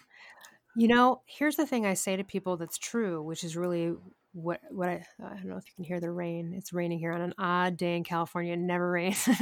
um, so anyway, I would say that here's the thing: like I get to have really interesting conversations. My brain gets to be worked and have new ideas filtered into it all of the time because I'm have to read the book or learn about something from the person if I'm speaking to them or read the book before the interview or whatever. I don't always interview authors either. Um, so I just love that because that's what people are missing in life. And I know that. I know the nine to five job. I get it. I understand that. It's boring. It's monotony. It's in and out. You're home. You're watching the TV. You're just sitting there. There's like no new anything coming into one's world. Yet, because I do this, uh, it's forced upon me. And in a way, that to me is such good brain shiz right there. You know what I mean? That's so good for your brain. And it, it livens me up. I, I just, yeah, I have so much fun with it. And listen, I mean, you're an interviewer too. You know, sometimes you're interviewing someone, you're like, oh, Jesus. just like, I've had a few moments where it's like pulling teeth, man. I had one where I was like, I'm not even putting this up. This was so bad. Like, I am not, forget it. This is just like the worst interview I've ever had in my life. Like, wow, I can't get that hour back. Um, so like the, not all of them are really, I mean, most of them are great, but you know, there's a few too that are tough. So, uh, wow, I've had to exercise some patience for sure. Um, I have found out though, just on a technical level, that in order to be a good interviewer, you're like you you really just have to get in there. You have to also be a really curious seeker, and I've always been that. You know, I have a degree in philosophy, so I'm always interested in more broader or deeper tangential questions, and you know, versus talking surfacely about a thing. So it's just it's been really mm-hmm. interesting I've, I've, I've gotten to interview some of my heroes which again goes back to a part of my life where you know i manifested that even though that's sort of unbeknownst to me you know these are people that i used to read and follow their work and then to have the benefit of talking to them is such a gift. So, I mean, I think that's really the over. I mean, yes, while I do learn lots of interesting things, I mean, I'd have to say, like, a couple of my favorites are I really like Dr. Robert Glover, who wrote the book No More Mr. Nice Guy. He's doing a lot of favors for guys just if you're that guy and you're kind of that people pleaser guy like you you need to understand his work. And so I, I like him. I love Arielle Ford and she's like in the area of you know manifesting your soulmate and finding love and becoming more lovable. And so it's really nice too when you you know kind of interview these people that are into male female relation rom- romantic you know kind of stuff like that can be really interesting and satisfy and enrich a part of my life that's not just knowledge based right? That's not just oh i just learned something about type 2 diabetes today. Like okay you know um And, you know, again, just because we're sort of a primal based podcast, I've interviewed some just really interesting ancestral experts, and I do love the topic. So, you know, it's been so much fun. And I think in general, too, it's made me more curious because in my conversations with people outside of the podcast, not that I'm interviewing people all the time, but, you know, you, it's increased my seeking and more interest versus over a base. You know, someone asked me the other day because I talk in my book about having you know non-versations, which are like conversations that go nowhere. and uh, someone said, "Well, is like small talk at a party that's really boring? Is that a non-versation?" I'm like, "No, that's just boring small talk." But you know, the way that like podcasting might be applicable in that scenario for me is that let's say I'm at a party and, and this happened actually not too long ago. I was at a party and I was speaking to someone who was not exciting. Okay, I'm just gonna say it. Kind of boring. Whatever. Nice person. I got no, nothing negative, but just I was I was bored. I was like, oh boy, I'm gonna I'm really gotta pull through this one. So in order to take it off of sort of base BS back and forth talk, I started asking her questions about her life and herself. People usually will oblige, by the way. They're very, you know, like, oh, someone's asking me about me. And they love to talk about themselves too, usually. So what I found out though that day was I learned something. I learned about a profession I didn't know existed. She had some really random, uh, like niche career, and I was like, okay, that's interesting. I actually am a coach, so I can always look for a moment to inspire someone. I happened to help her gain some confidence in our conversation in her career, so that was beneficial. Um, but again, I up leveled the conversation, and you can do that, right? And so I think that's where interviewing has kind of helped me too, because in those moments that are seemingly like boring or uneventful, you can use your interviewing skills, or or mine at least, I guess I would say, to, to sort of you know, because you never know what answer someone will give that will then really make it lighthearted or break humor in or something like that versus just an exchange of back and forth like base stuff. So, you know, in a way, those are all really random things about the podcast question you asked me, but hopefully that made sense. No, I I completely agree. You know, there's times normally I'd be bored at my brain at a party or whatever, and because I've done the podcast, I've started asking questions, and you learn how to to, to, to start bringing out the, the flesh of an answer, not just the kind of superficial layer. You actually start finding finding a way to ask a question that's not just a yes or no. It's to actually bring out the real beliefs of the person, or to start asking them a challenging question, or a question that actually gets them to think out loud and really kind of open up and admit how they truly feel rather than oh well my book is about da da da da. And it's it's really difficult to do it initially but you find when you start doing that or you listen to good podcasts to do it it can be life changing because it can get you to speak better to bosses to girlfriends to ch- to your kids to to make better connections, to open up, like to create a new network. It can be an amazing thing. And that's why I owe so much from this podcast. I can already see, I've still got another ton of questions. So I can see in round two definitely on the cards if you're up for it at some point. But what do you want? What do you want people listening to take from this? You know, like if you had a kind of apart from buying the book, what do you want them as a kind of go home message, homework, um, an action, something to think about? What you know, what's the the go? I I like calling it the go home message in a sense. Well, I would say for the people out there that feel really confident, check yourself, dive in there because you got some pitfalls and might need to refine that shit. If you don't have confidence, you could do this. Like we talked about ground zero with the person that had to hire a social coach. So even if you're there, you can do it. But this is what I really want to impart. You're it for you. So you've never had a thought that isn't about you. And now here's the objection. Well, hell, hold on a minute. That's not not true. You know, my aunt Mary was in the hospital. I went and brought her flowers and brought her soup and hung out with her. Right. Because you felt good about that because it was about you. still still about you motherfucker, you cannot get away with it. It's always still going to be about you. So every thought you really have is about you. Your thoughts do translate into matter. There's so many scientific experiments on the power of actual intention if you're doing it in the right way. So you need to tap into this magic, the power of the subconscious mind, because it's yours. You are it for you. No one's going to do it for you. And you could become awesome if you are not. You can attract a whole new tribe of friends. I, I made that intention a while back. I have great friends I've had forever. And I was like, you know, I feel like I would love some new friends in life. And I actually met a best friend at 40. Like, what? Who does that? I didn't even know that was kind of even possible. A best girlfriend. Like, you think those are the ones you have from high school, and you know, you're never like going to meet someone new that's that close. And I just put that out as a, one of my goals that I was setting and just kind of an intention. I didn't go looking for it and I didn't go try and make friends with people. But again, I'm worked with my mind and my thoughts and my emotions. And that's what we have to do. They're there to propel you forward. There is a co creation here, whether you believe it or not. I don't believe in God. I don't go to church. If you do, I have a whole section in my book on get your faith in order and use your faith to increase your self esteem and confidence. I believe in some universal principles um, that are kind of rooted in quantum physics, etc. But again, we have this power. You're very powerful manifester. The only way to get in there is to scrape these barnacles off, right? Stop being a downer, hanging out with downers, cleaning up parental garbage, getting some self esteem and self love, you know, and getting in there because everyone out there right now is confident in something.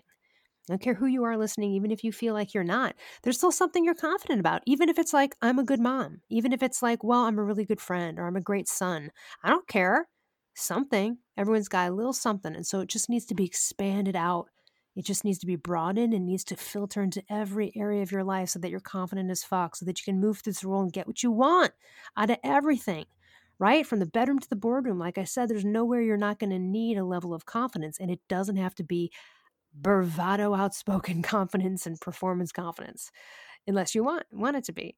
But it does have to be this um, you can c- cultivate the general feeling that you're going to prevail. You're here where you're here one time as far as we know. If you have a belief in past lives, that's cool, but this is the one you're living now. And so I'm telling you it's a better life. It's a much better life. It's an easier life. It's uh it, and it's a life of really manifesting your dreams because you can't do that without being confident as fuck you can manifest some of them, but then really there'll be other areas of your life suffering and you won't be happy because of those accomplishments because you didn't do the the full cleanup. You know what I'm saying? Definitely, I love that. It's that's really well put. Like that's I genuinely, genuinely loved the book. Uh, you know, when I read it, it's it's a hard read if you're going through the initial kind of you know when you actually have to start identifying the bullshit that's in your life, the drama. But once you start getting through it, and you see the you know the, the work that you recommend and the challenges etc it really makes sense and you start seeing the benefits in your life. But it can be an initial shock to some people where they think they're confident and you know you kind of rip you rip the band off very quickly shall we say. Um, and, but no, it's I had to rip it off myself because see I was confident and you know we didn't get to that. But one of the greatest chapters in that book is shame disables confidence about a hand disability I got 20 years ago and so you know you you can be confident in all these areas and then have one area that's really screwing up parts of your life that you think you're shuffling under the rug. And so again, it's important to get all encompassing with it, right? And again, it's just it's a happier life. It's such a happier life to feel so good about who you are in this world. And I had to do that too, you know. Um, that's why I wrote it. And I, as you know, I was very vulnerable and open about stuff in that book. And uh, and that was one of my first fear because I was not a vulnerable person because I'm alpha. it was the last thing I wanted anyone to see was like me crying, me admitting any kind of weakness. Like, I, I, but you know what? What I argue in the book is that it's not that you have to wear your heart on your sleeve or do a Facebook live about your insecurities, but you got to get good with this stuff and clean it up because at the end of the day it's just it's going to affect your level of happiness and success and we all want that and it doesn't matter what success is for you. I don't care if it's like you want to be a successful stamp collector like whatever. It's cool. Um, but whatever your definition of success is you know and you just can't get there without without stepping up so let's do it. I love that brilliantly put and that's what the book does is it teaches each and individual person how to find the confidence and the success of their definition. You know, it's not these generic kind of like training programs that say this is the diet, this is the training plan that's going to work for every single person. You teach the people the skills to then go and find the confidence they need that's inside them to go and become who they want to be. And it's it's such a great book, and you really are going to do well with it. But for people listening who want to, you know, find out more, who want to get your social media, who want to work with you, going to get in touch with you, read the book, now's a perfect time. You know, how can we follow the like the progress of the book, listen to the podcast, get in touch, ask you questions, all the good stuff? Well, I'm most active on Instagram as far as social media goes, elleruss there, and then elleruss.com. And like I said, if you're suffering with thyroid stuff, there's a free thyroid guide. And if you're interested in coaching, I mean, I coach people in a variety of capacities, even like writing mentorship and, you know, life coaching in general, aside from, you know, paleo primal and, you know, thyroid coaching, you can just contact me there for details. But um, and then yeah, if you're interested in any more of these topics, you can just Google my name. There's so many interviews of me speaking about you know thyroid health, ancestral health, and also you know now a few, a good handful out there uh, on confidence. And um, I listened happy, to quite know, a few. yeah, I respond. I respond to DMs, and you know, I'm happy to to to help guide you in a direction if if maybe you know it's not one stop with me and then every monday primal blueprint podcast you know on apple podcasts or everywhere you get your podcasts i usually interview uh, someone really interesting in the health mind body kind of space and uh, so that's always really interesting well, the floor is open to you. If there's anything that you think we haven't covered, anything you'd like to mention um, before we get through, um, onto round two some point down the future, if there's something you want to bring up, anything coming up that you want to promote or mention. No, you know, I was just saying th- thank you. It's such a great. It's nice to have a conversation with someone and feel uh, you're such a good interviewer, and just feel like to get out to get out the message to everybody that this is this is something they need to dive into. Get in there. You know, I I I, I wish my confidence upon most people. You know, and I I know how it feels, and I want it for everybody, and I know it's attainable because I've seen it. So I know you can do it if you're out there and you want it.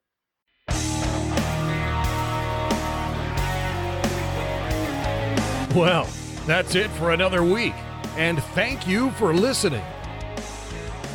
It's now time to take what you've learned and use it to develop and enhance your life with the key points mentioned. Listen, try it, embrace it, use it, and crush it. Now's your time to hit that next level in your life. If you liked this episode, then please leave a comment on the show notes or a review of the show on your podcast platform. Everything helps evolve the show. Until next week, keep seeking the next level in your life.